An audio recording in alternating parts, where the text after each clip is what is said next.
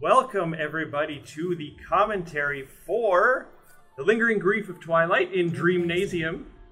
Function. Yay! Yay! We love it.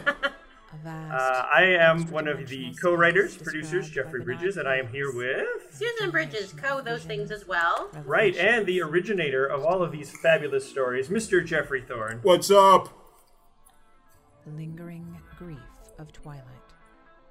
So now we're in the uh, credit phase. The opening credits. Yeah, you're listening to the credits, which you've in theory heard already because you listened to the show. already. Obviously. Well, that that was uh, Melissa Autumn Hearn as the muse, and this is our great theme by Vincent Morrison, who composed right. it just for this show. Vincent Morrison composes, and he is just a wonderful genius. You guys crushed it, man. I was like, you guys crushed it, and I mean all of you guys, the actors, this composer, the director, everybody. I was just like, what?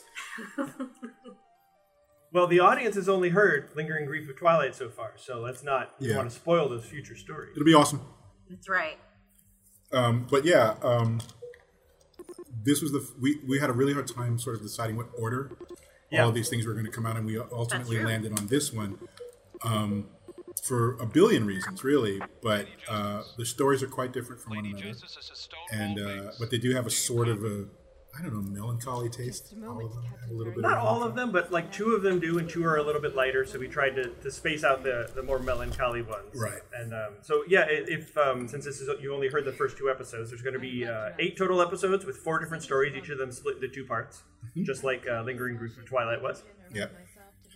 And then at the end of those two, uh, of of those two parts, once they're done, we're going to be doing one of these commentaries like That's this, right. as you sort of hear in the background the, the show you already listened to theoretically. And if you didn't, go back and listen to the shows. This is all spoilerific. Who would Yeah. listen to commentaries first? I don't know. You're some kind of internet madman.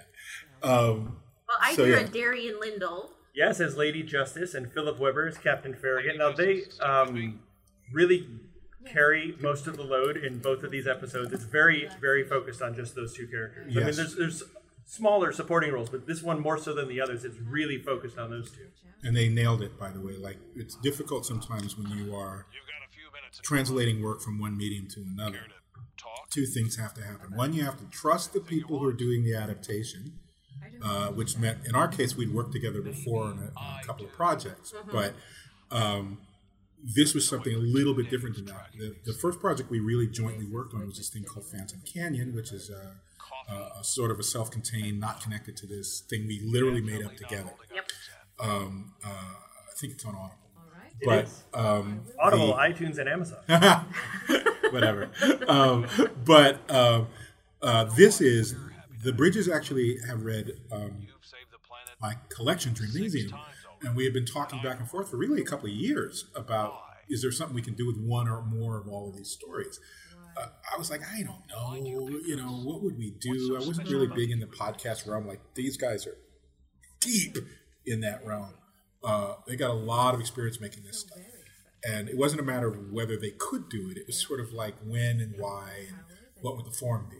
And so sometime last year, we sort of I got crazy about my phases that I wanted to do, and I approached them and said like, okay, you guys like Dreamnasium, choose four stories, you know, we'll do it.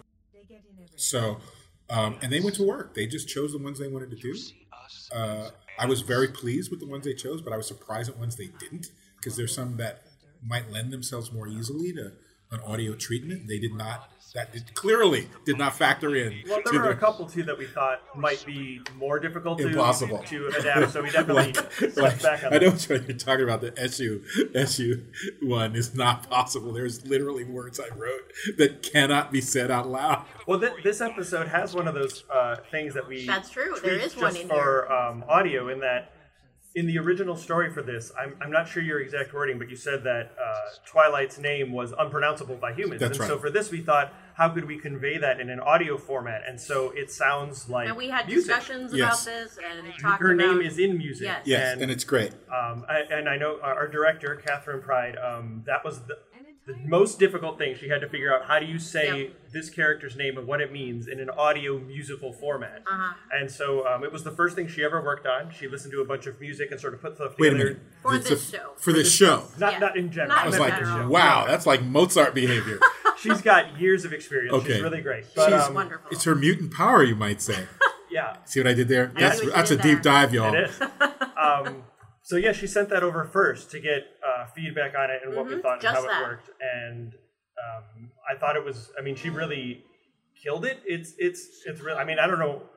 I'm not that great of a director. I know the ins and outs and the mechanics and how to do it, but I'm not as good at it as Kat is and our other directors. This Um, is why we have other people. right, because I wouldn't have known how to even begin. And yeah. um, when she does that bit with the name, I mean, we're, this is at the end of the second episode. We're talking about it a bit early, but Right. um, she puts these little bit of like chime noises under it, and whenever sh- Lady Justice talks to the the creatures in sort of her, her like goddess voice, and it booms, you can hear That hints of those chimes Yeah. underneath. No, I really, I, I got to say, when this one came through, it's you guys got to remember the listeners. I mean, I wrote these stories, so there's no new, there's nothing new in these stories to me. Well, they're actually turned out to be, yes, but you think you're you can't be surprised by your own work. You couldn't be touched the way an audience would be touched by your own work. But the secret of good adaptation is it is a new work. Like this is my thing filtered through two other minds, at least two, at least in terms of the script, and then you add in a director like Right. Miss Pride, and that's a third mind, and you add in your composer, that's a fourth mind, and you add in the actors, it's a fifth, sixth, up to ten minds,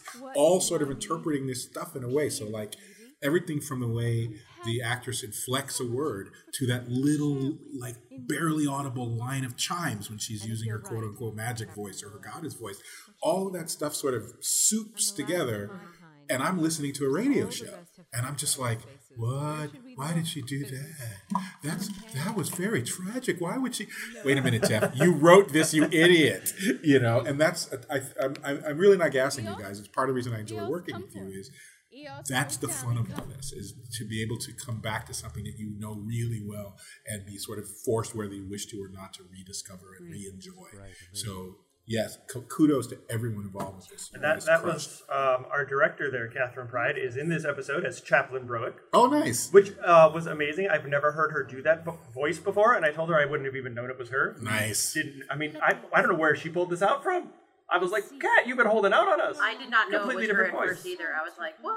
Right? Kat? You've been, yeah, what? this is kind of like my Jack Kirby So- story, and they really, you guys really did the Jack Kirby-ness of all of it. Like this was awesome. And uh, that's that's um, Perry Whittle who plays Eos. Uh, he's also been an actor with us for years and years and years. very Practically long time. everyone on these shows has been with us for Yes, years and well, years that was one of the interesting things. I guess it's not pertaining to this episode specifically, but since uh, you didn't want to announce Dreamnasium ahead of time, Nope. we didn't want to do an open casting call because that would have kind of given it away. It So we went to Right. uh, all the people, directors and cast that we've worked with for you know over a decade, and people we knew did good work, and we figured out which roles would fit each people, and sort of Yep. You know just invited people in. Uh, so that was a lot of fun. And I want to say too, normally I'm not that way. I'm I'm not a big fan of legacies. I'm not a big fan of handshake deals with anyone. Is this something you want? Something you In this particular case, since we're not charging anyone anything for Dreamnasium, um, and the money that's under underneath whatever money was spent was spent by me, to love you. I was made to be loved. it costs money to cast. It just literally physically costs money to go out wide and say, you know, everyone who can send us a tape, everyone who can send us a script. Someone's got to sit and read those scripts. Someone's got to listen to all those tapes. Someone's got to compile them and break them down. And My mind is my own. very rarely do I do that, and generally there's some sort of sharing Made. going involved, so that everyone feels ownership and they come out Deep. uh, feeling that the project was worthwhile, and there was a little bit of theirs as well as everybody else's. So in this case, I really did defer to the Bridges because they've spent ten years, fifteen years making uh, audio drama in one form or another, and therefore their what used to be called a Rolodex is pretty thick. I, I, I was they sent me a lot of variations, but it was from a deep catalog of actors that they could just sort of draw from and say, "What do you think? What do you think? What do you think?" I heard all your voices and all of you were great. So if you didn't get one of the things, it's not because you were in any way not good. It just sometimes the person's not right. And that's a it's the beauty and the horror of the making of art in this way. So I mean, thank you everyone again. Like I'm going to keep saying that in all these commentaries because it's really just an amazing thing to hear. Well, this was um, speaking of, of when voices are just right. The first time uh, of all the stories we did, and all the stories in the text Dreamnasium that don't even appear in this show. Lingering Grief of Twilight is my favorite. I've told you it's Aw. very important to me. I love it dearly. Um, but when I first read the story, very first time I ever read it, Darian is was Lady Justice in my head Yeah. from that moment forward, and I was like, we have to get her for this. She will be so perfect, and she's so perfect. Yeah. it blows my mind. She almost made me cry listening to And it. I just want to say that Darian is an accomplished actress and playwright Yes. in her own right. She is. And um, she's the person we've known the longest because I went to college with her. Go baby, go! Like, yeah, I mean, I'm. You guys talk. I will just gush. It's gonna be boring. Um, You know what's interesting too about um, you know the actors are going to listen. They love that. So keep Philip Actors, going. you Weber, guys who's playing Captain Farragut here. We've worked with him for a really long time, and he is a man of Perfect. He's a man of a million voices. Uh, we've had shows in the past where he played four characters in a scene with himself, and you wouldn't know it was him. Holy crap! I don't know how he does I it. love that. But this voice, uh, the, he added a lot of gravel to it. But Yeah. otherwise, it's really close to his normal voice, which is very unusual for him. His It voices is are very usually, you can't even him. tell it's him. So, uh, but we've met him and we know his just normal speaking voice. And I was like, he just put, he put, I don't, how do you put He's more gravel in your voice? voice actor. No, it, his I don't know how it's you do great. it. It's He's great. amazing. And again, this was in my mind. This was me sort of writing a a, a prose short story or novella Right, right. in a, in what I picture as a sort of a Kirby Jack Kirby style comic book. And so all of Kirby, at some point, some sort of grizzled warhorse guy shows up in some form or another. They could be an alien, they could be a freaking mutant. You don't know, but they all have that voice, you know. And Yeah. but it's the voice in your head. You don't know, and then you hear it, and you're like, oh man, so great. Well done, sir. The emotions weren't the problem. Now, this is uh, an interesting uh, thing. This one we did a bit more adapting than in some of the others because Yeah. uh, the scenes where we sort of flash back to Lady Justice on different planets with Yep. different alien races Yep. Mm-hmm. were only vaguely alluded to in the story. That's true. They're just described by her rather than really. You don't really see Right. them. Right. And sometimes telling is better than showing, and sometimes showing is better than telling. And here we felt we could get a lot more mileage and impact out of it by actually showing these scenes and how they affected her Yes. personally. You get to see her react to this and what Eos meant to her. And let me jump in on this again. Uh, I'm also obviously a writer. Adapting other people's work is a dicey business. It's tough. And one of the things that, especially if the person's alive and lives near you, like right. Um, but so I will say this: the both the Bridges when they sent me their versions of the scripts for me to you know go over and make notes on and whatever. They, I, I said, look, guys, you're being very nice. You don't have to be this nice. We try to Right. do be They very tried faithful in our adaptations. And you got to remember, like, if you listen to their other work, which there's a lot of, they absolutely know how to do audio drama. What I thought they were doing was being too nice to their friend Jeff uh, by trying to transpose too much of what was in the book, written in a, in the style of a prose story, into the language of the audio drama, which is different than what they normally do. And I say, guys, don't be nice. Do your job. Do your actual thing that you do. And what we get is these delightful moments, which are technically came from the original story, but are so much more rich, more more, more pulled out because it's a less. It's both more and less intimate at the same time. In the story, it's just one person talking, but in this, you're with her when she's going through those Right. things and it sounds like the story to me. It feels like there's a seamless. If you listen to this and then go read the story, please go read the story. Um, you will find yourself remembering things from this audio drama that do not take place exactly as it is in the story, and yet the moment will still be there. It'll just be a smaller version. So you guys really did a great job, and this will come out in later episodes. I'll really go off on one of the later episodes where the job of the adapter is not only to cut things out that don't work in the new medium, going from prose to this or maybe comics to movies or something like that, but also to figure out places where they need to add stuff, but it has to be in the original voice. right. That's a difficult trick to pull off, and you guys did it. Well, Well thank done. you. That's um that's definitely these scenes uh, for the audience listening. These ones with uh, Chaplain Broick and uh, later with Magistrate Vugan. Those were all um, added. They were alluded to again in the book, but Right. we were like, let's actually Berwick. Go. create these people for her to talk to. And where can these nice people buy Dreamnasium? Read it. I mean, it's on Amazon, both hard copy and uh, and uh, um, Fancy digital. and the fancy digital. The other thing is, and this is something I shouldn't do because I'm I'm supposedly selling these things, but I'm going to do sort of a revamp, a sort of an anniversary edition of it. New cover, new comment, new first thing. I'm probably going to re-edit some of the stories. It'll maybe even add a couple, like a more comprehensive version of Dreamnasium. So if you want to get the version that the Bridges read, it's there on Amazon. But if you wanted to wait, um, sometime at the end of the summer into the fall, there'll be a new hard copy, sort of omnibus version of Dream Navy of Stories. Or why not both? You could get both. You know, That's right. I, I'm not trying to get all your money. We gave this away for free for a reason. Okay. There's Um, good stuff in there. uh, so anyway, yeah. So that's that. Of my love. No. And our world, lady? So, um, why leave us the same? talking about the original story, and Mm-hmm. th- th- this is based on To be the best uh, Twilight's had a really rough go at things. What? Why? Why was it the story you wanted to explore with her? Like, I mean, I get it because like you've been alive this long, you're How is it? What's you'd it like? really lonely, and so I mm-hmm. guess it kind of lends itself to. Well, I one of the things I try to do with my stories is the little story you're reading is generally a part of a gigantic world that got built, Right. right? Because I can't really write the story unless I know this the history and what's going to you know all that. Other writers don't necessarily do it that way. It's just the way my process is, and it doesn't really take any much longer than anyone else's. But like, there's a gigantic world around this story that's ridiculously complicated for no good reason. but uh, at the end of the day, when you're writing a superhero story, and I think better heads than I, better better practitioners than I will agree with this. If you're going to do it, you have to figure out what about it is different than the million other versions of the Superman story. Right. Before. Absolutely. And the thing that I'm pretty good at, I hope I'm good at, is I'm pretty good at um, trying to make the fantastic real or the or more mundane. What would it really feel like to be this? What would what would it do to your head to do X? Even if you were genetically designed to live a thousand years, so you're middle aged when you're 500. Okay, so you're a teenager for like a hundred years. What the hell is that like? yeah. right? Um, and then stories spin out of that. So in this case, I was like, the character of Twilight, uh, she's a member of one of these godlike species that was here, sort of the fountain of all mythology across the galaxy. She looks human because we're human.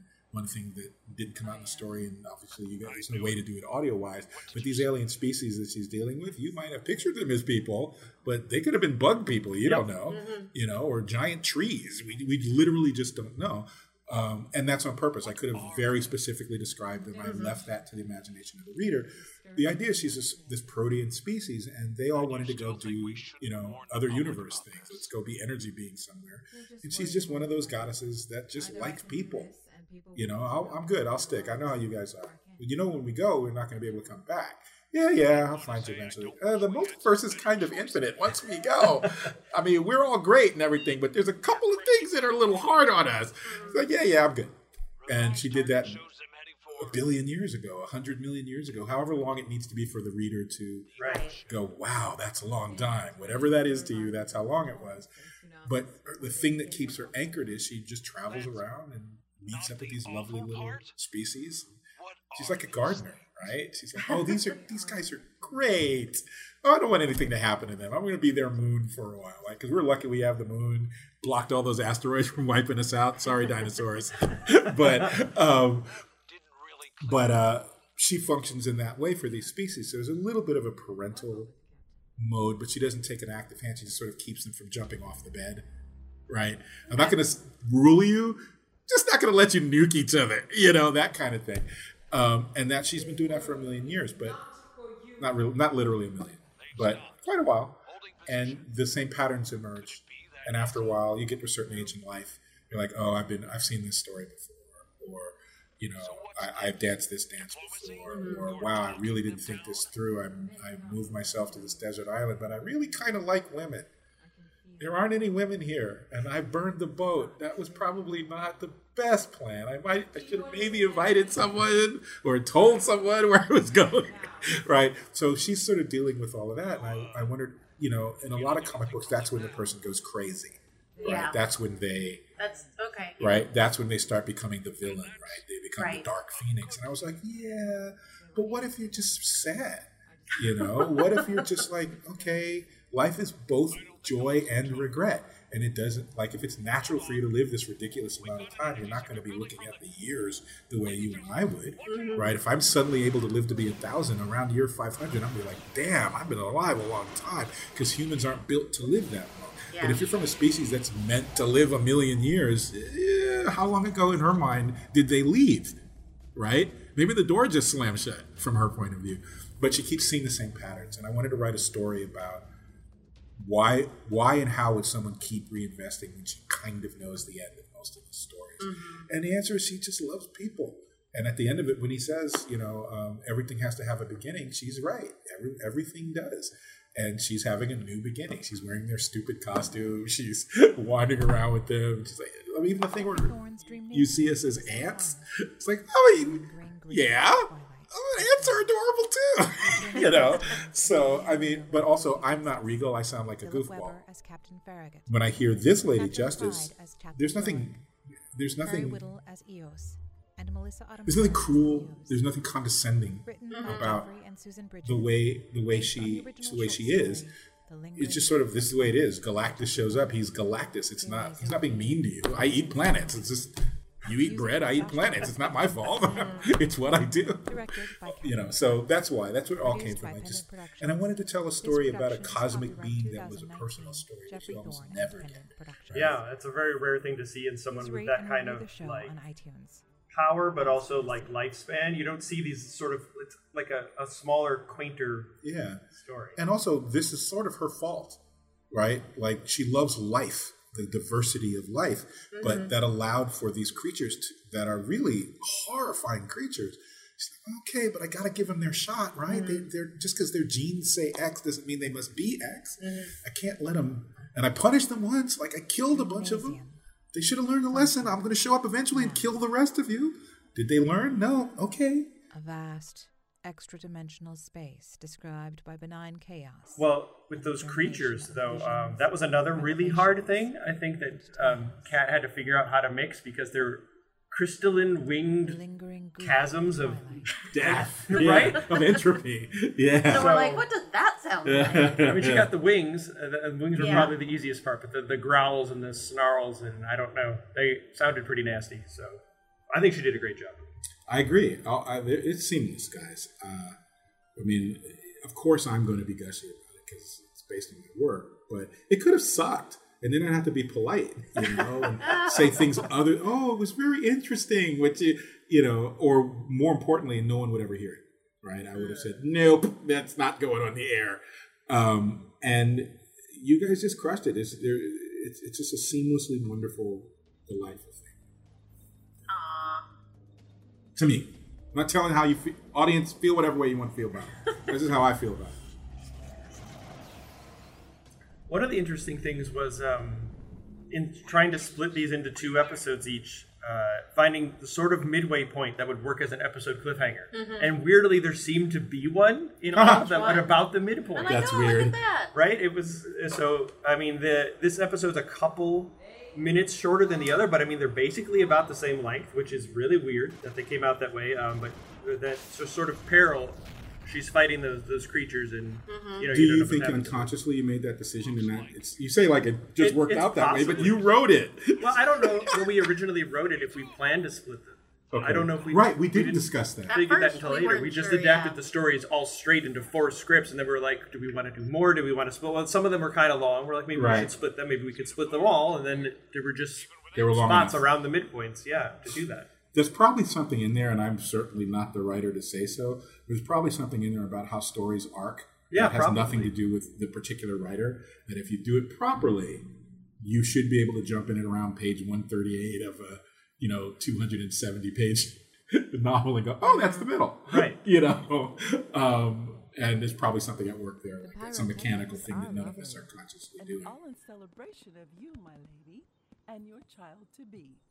You needn't have gone to So this this episode introduces um, Shane Nolan as Magistrate Fugan and Barbara Dillon as the unbelievably creepy Eolus. Um, Eolus. she's okay. You you created like a ten year old She's not dead. genocidal.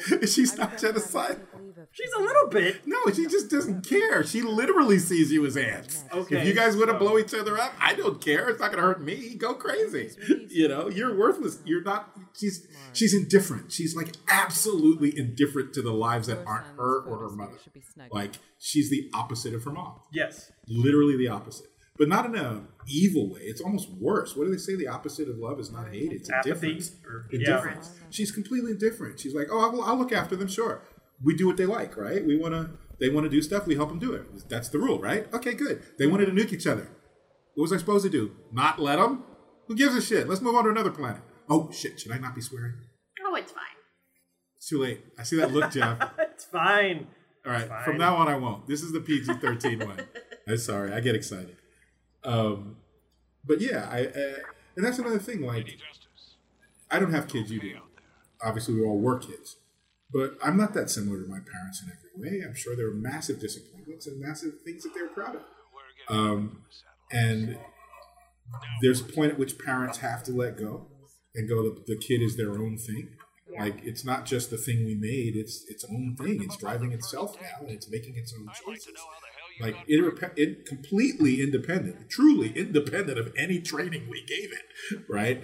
And at that point, that that creature is an adult, and it's it owns its its errors and it owns its its wins. And to have a godlike being inadvertently create a second godlike being and have it be so aw- awesome, like oh, I'm not going to be alone anymore. It's not so much she needed sexual congress; it's that she's the only one like her in the entire freaking universe. No. Now there's another one. Even a half of one is better than none, right? And then it turns out like this. So you can't always get what you want, kids. And even if you're a goddess, you can't always. Life is not like that. Life is changed. Life is both disappointment and achievement. And even if you're a goddess, it's life is that regardless. And this is a story about a person who embraces life, like embraces it. And if you're truly embracing life, then you have to embrace the valleys. You know, and she knows what she owes too. Like it was remember the story's about Twilight, so Aeolus is a test. Do you value your kids more than you value the billion and a half lives that she just let wipe themselves out? Because she could have just waved her hand and stopped it. Instead, she helped them do it. Right? I mean, what do you do? Are you going to do with the, what you do with the grandbabies? Let her just wander around? I'm going to just strike out on my own, mom. You just wiped out an entire civilization. You think I'm letting you off the leash? I don't know what you can do about it, really. I'm grown, you know? Yeah. Um, and it also bounces from that, the first grief of having to basically murder her child. What do I do with my grandkids? Right. Instantly, what do I do with my grandkids? I just killed my kid for this transgression. What do I do with these that have done nothing, but I see what they're designed to do? Mm-hmm. Like she was designed to be like me, essentially. Like she, theoretically, she should have grown up just like me. Am I going to inflict their genes on them? Like they have the opportunity; they can simply choose not to be monsters every day. They didn't. Okay, I give you one strike. You know, you It's a didn't- lot of difficult questions. Yeah. Yeah. And that's sort of my idea of parenting, which I will never know. You guys know, so you tell me how close I came. I don't know. But I would imagine there's you're just constantly hoping they don't jump off the bridge. oh Jesus! Oh, put your shoes on, you idiots! Why are you doing that? Do not eat that. It's not food. There's a lot of that. Yeah. okay. There's a lot of teaching them not to be jerks Yeah. and Or teaching should. them to be reasonably clean and presentable to society. Right. it's but why that. must I bathe? Like it's Yeah. just us. Like Yeah. yes, and we smell you, so Ah. no. Yeah. I mean, and there's definitely that spot in childhood where they maybe don't understand why they need to be nice to people, or people are mean to them and they don't understand why they shouldn't strike out back at them. Right. And so, if you're dealing with a child who but has this untold, unfathomable power, then there would be a lot. Who can wish you into the cornfield? Yeah. it would be a lot, yeah, more difficult of a thing to deal with. So. So yeah. I can. Um. Enjoy. whew, I uh. and this one would wish you into the cornfield. Yeah. Yeah, but not in, like this is what I tried to do. I don't know if it came across. I think you guys did a very good job of all of you, uh, Barbara as well, realizing Aeolus. Um, she is not. She's above us. She's not evil.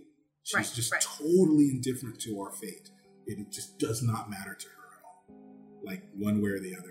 Okay, so she wouldn't wish you in the cornfield. Yeah, she's she's because you can't do anything to her. It The probably only person who could hurt it her wouldn't annoy her or Yeah, affect her in any way. yeah. She just our wants and desires, our pain. None, it doesn't even amuse her. It's like, mom, can we go? Right. I think there might be something to These be guys said are though. boring. This is so boring. boring. That if It's like you the have- most boring field trip that she's ever been on. to Forever. have that kind of power and ability to not have the compassion for those who don't definitely says something Right. about her. That's so, fair. That's true.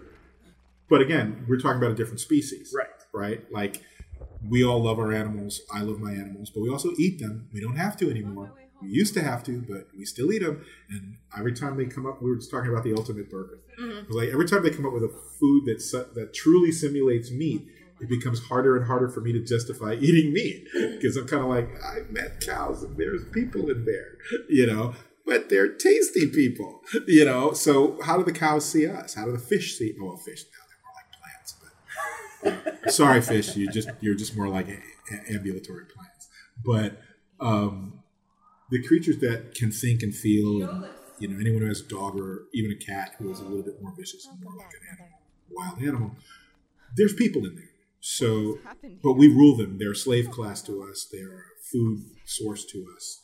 And on a certain very basic species specific level we don't care. we literally don't care right? If it ever came down to save my dog or save my random human being I've never met from a flood, I'll get back to the dog. I'm not going to save the dog over a human being. Most human beings are built that way, right? This is a godlike species that looks at all quote unquote lower beings as either something to take care of or something like, why am I bothered? Mm. Right? We didn't meet the other gods. Who says the Aeolus is unusual? Maybe maybe Twilight's unusual. That's right. That's We don't know. the question too. You know? Like you could see if this didn't happen, this teenage fight with Aeolus is. So we got to stay in this universe. Meanwhile, there's an entire species of things like us that went to the fun place. Mom, what the hell? You know, I could see her getting very angry during her adolescence. Yes. It's like God, we never got to experience. that. Thank you, thank you, Twilight. Thanks again.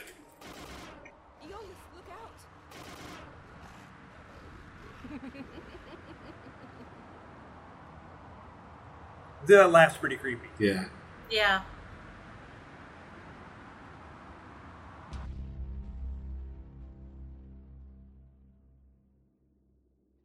And the sound work as well. God, the Very sound work is so great. My biggest thing, I mean, it's a director thing, but a lot of this takes place in space. Yes. And obviously, there's no sound in space. Uh, we did the thing. I don't even remember if I wrote it or you guys added it, where she put a sheath around her, so there was a, a real reason for her to have I, yeah, I don't remember. One Uh, of the. It was in one of the. somewhere. It somewhere. up. I, I honestly don't know which which it, it was them or me, but um, little things like that. So I was very interested how you when you chose this story. So much of it is set in outer space. Um, how it would be audio, how we do that in audio. Mm-hmm. And I think you guys pulled it off very, very well. Like it feels like it feels like a comic book. I hate to say it in a good, every good way. You know. Well, another thing I was really impressed with back in the first episode when they Twilight just begins talking to Farragut. You hear her put the shield up, and Yeah. it, you hear it, and you're like, "Oh, she's putting a shield up." You just, I, how do Just you know do that. that? But she, the Yeah. sound work, which just you knew what it was, and Yeah. so then she explained it to be sure. But Well, sure. How much of that? That's an interesting thing. Again, with books or with comics, um, and certainly with anything in TV or movies, you can see it. Um, but when it is something like that, how far do you guys ever feel like you need to go in terms of okay, that sounds you just heard? You don't write that, but the the next line is I put up a shield or whatever. it's definitely a You- thing you have to do sometimes, and it can be tough trying to make it organic so that it doesn't sound like I'm explaining what you just heard. So, um, But we put a lot of effort into making it to differentiate it from like old time radio shows. Like, right, you don't want it to be hokey Right. in that way that they sometimes unintentionally were. Right. Like uh, a good example is like occasionally just remembering some of the other shows that we've done. Like someone could be in a bathroom talking to themselves in the mirror. But Right. You hear the water, you hear Sunset on the beach. the echo, you hear. What's bugging you? That's how you know where they are. You know, Right. like from those things. There have been occasional times where we hear something, and we're like, maybe that's not clear. We need to add a line of dialogue in so people know exactly what's happening. right. Um, so it's just a, a thing you just sort of adjust to, adapt to over the years. The more Yeah. you do it, the easier it becomes to figure that out. And Okay. you usually try to have a second person to bounce stuff off of. Right. You guys have been doing this a long time, so probably a lot of this is uh, it a nice hole, put a bullet in its Not conscious cover in it it. over good. right? Like I can imagine your first a couple of times you did this. There's a lot of conversation, a lot of, oh, did we, you know, do Absolutely. that right, or how do we do that? You know, now I'm sure it's a lot less. It's just more like move to the next. Move You can even catch it a lot earlier now, just from the script. Sometimes you can tell, oh, you know what, this isn't going to be clear. We need to add an extra sound effect or a bit of dialogue to sort of cover up what's, or not cover up, but explain what's happening.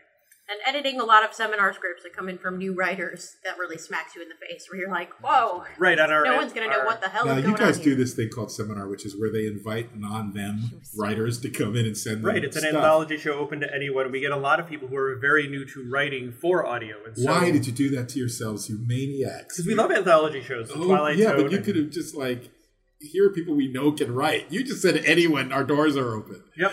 Well, we work with them. We edit. We you know send things back and forth. We do revisions and. Um, but yeah, you're right. I think doing that a lot has also helped more than just with our own writing because we can we're working on someone else's writing a lot, and we're like we can tell this bit's not going to work. We need to tweak this. this. And we don't accept everything. I mean, we work with the writers to accept as many as we can To get it to a point where we're like, this is good for Right. the show now. Yeah. But from a point of view of a person who's sometimes in an editorial oversight point of view, um, And all the other you guys are. You, it's an unfiltered flood of scripts. It's just I think I can write. Here's a script that you guys got to read. Yep. And then decide, obviously. But once you've decided, you've obviously decided a person can write. But there's got to be the ratio of can write to can't write. It's got to be pretty small, right? Most of the scripts you get have to be pretty bad. I wouldn't say that they're pretty bad. I mean, especially because a lot of people are repeat submissions. So once they get the first one and they get the hang of it, they start writing more of them. And so then you're like, hey, these are good and they need a lot less revisions. You can get through the process a lot quicker. But we don't actually get that many submissions That is foolish, writers. overall. That is Yeah, we're always foolish. saying, send us more. Send them more. They're great. You won't. You won't be disappointed. And Look we what they did with my stuff. And you may not like that skin We do post like across your guidelines. We post a sample script. Okay. Right. A lot of people completely ignore those, and then we say, "Please go back and read Right. and resubmit." And But a lot of times they free. don't. You do it. Never mind. That's a whole other podcast. So- Someone use my name. My real name. And there's also the people where we're like, "This is great. It needs this one change," and then we never hear from them again. That Yeah, definitely happens. they don't want to hear it. Right. They're like, hey, perfect, and you just put it up, idiots. Yeah. Yeah. Well, guys, that's that's not going to happen. No, don't do that. Don't be don't be that guy. Well, or lady. here's your beautiful music name with the Giants. I'm not sure if that's just one piece of music under there, or if she, if Kat uh, mixed a couple of different pieces or layered them together. There's a thing we'll have to talk about. Uh, eventually, On the after director roundtable, after these yeah. um, all these Yeah. episodes and comedies, we're going to do a director roundtable and get all the directors in to talk about their work on these shows. And so Mm-hmm. that is definitely a thing I want her to talk about because again, it was such a a difficult task that she pulled off, and I don't know how you do that. I mean, I trained most of our directors, and I still don't. Most of them is, have exceeded my abilities, and I don't know how you. I, if you asked me to do that, I would have just put my head through a wall. So, sorry, Kat, but you did a good job. you did it great. That's right. You have trained almost all of our directors. Most of them. Kat, I think, uh, had been directing a bit before she came to us, and so Yeah. she had uh, already sort of figured it out on her own. But a lot of our directors, yeah, I, I trained them. One of the things that's interesting too, and we're almost is done. my at the end of this, uh, but Americans don't really do a lot of this. It's only recently where other people started doing what you've been doing for a long time. Yeah, it's, it's there's a real big boom in in uh, audio drama scripted now. podcasts, Scripted yeah. podcasts. It's But, really uh, off. But uh, you've been doing it a while. Yep. And how does someone like uh, uh, you you say Kat? I don't know her, so I can't call her that. But um, how does someone like that get the experience to be able to be this good to come in and just sort of? Uh, well, she had her own show uh, with us that she uh, wrote Years ago. and directed and acted in for 50 straight episodes. Um, That was uh, Genesis Avalon. right. Okay. Still It's a sort of a superhero fantasy mythology show, which is uh, a lot of fun. Excuse me while I write some Yes, things down. it is right up Just- your alley. Just a, You just a few You minutes while I love it. You will quickly write down a few names. And But um, don't mind me. so yeah, I'll, uh, but like we do with a lot of new people who come in, I have a class sort of that I take them through lessons on how to, you know, Genesis Avalon.